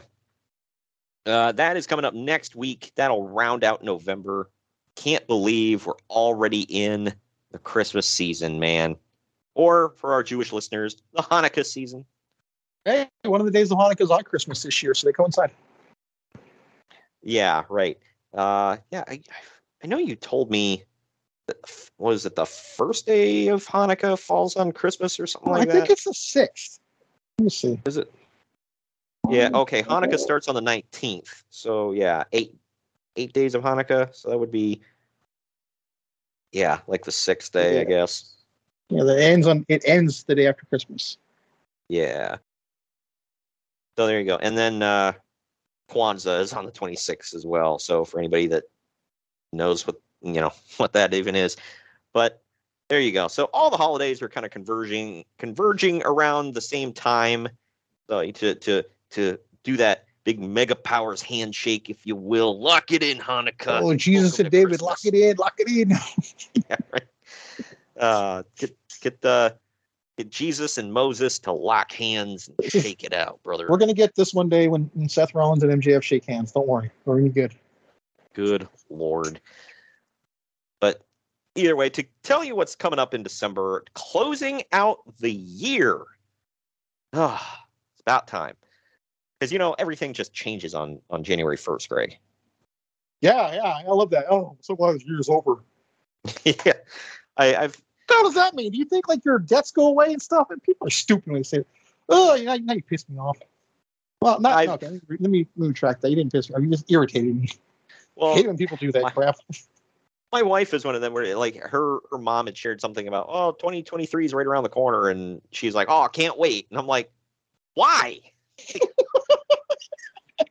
it's gonna be different in a month The last number you put on the on the year, I don't know. yeah I God I didn't even get used to that until about February or March. So no, nothing changed. yeah right either way oh uh, I didn't know we had that. I didn't know we had an agreement on that. yeah it's just it's, it's just weird I, it's like even okay even in election years like this year if you know some people are like oh well you know the new politicians they don't even come in until like february so not even that's going to change in january american politics by the way for any of you outside of the country uh, but going through december here rounding out the month it is a five show month uh, if we include the bonus show so uh, first we've got TNA Turning Point 2007 to finish out the calendar year for TNA. I don't want to get ahead, but ugh. I haven't seen it yet, so I don't know. I don't know if it's good, bad, or indifferent. Uh, keep your hopes low and you'll be fine. Very excited to dive into uh, 2023 with you, though, because we're filling out the calendar. It, it's odd how much I have filled out of it already, but there are a lot of holes. Giggity. We'll bring you we'll bring an update in December about what's coming up in January. That as as I speak, we have a like a skeleton of, of what the schedule is gonna look like, but we're still filling it in. But thank you for joining me today, Greg. Yep. We'll see you all next week when we bring you NWA Starcade 1987 Chi Town Heat.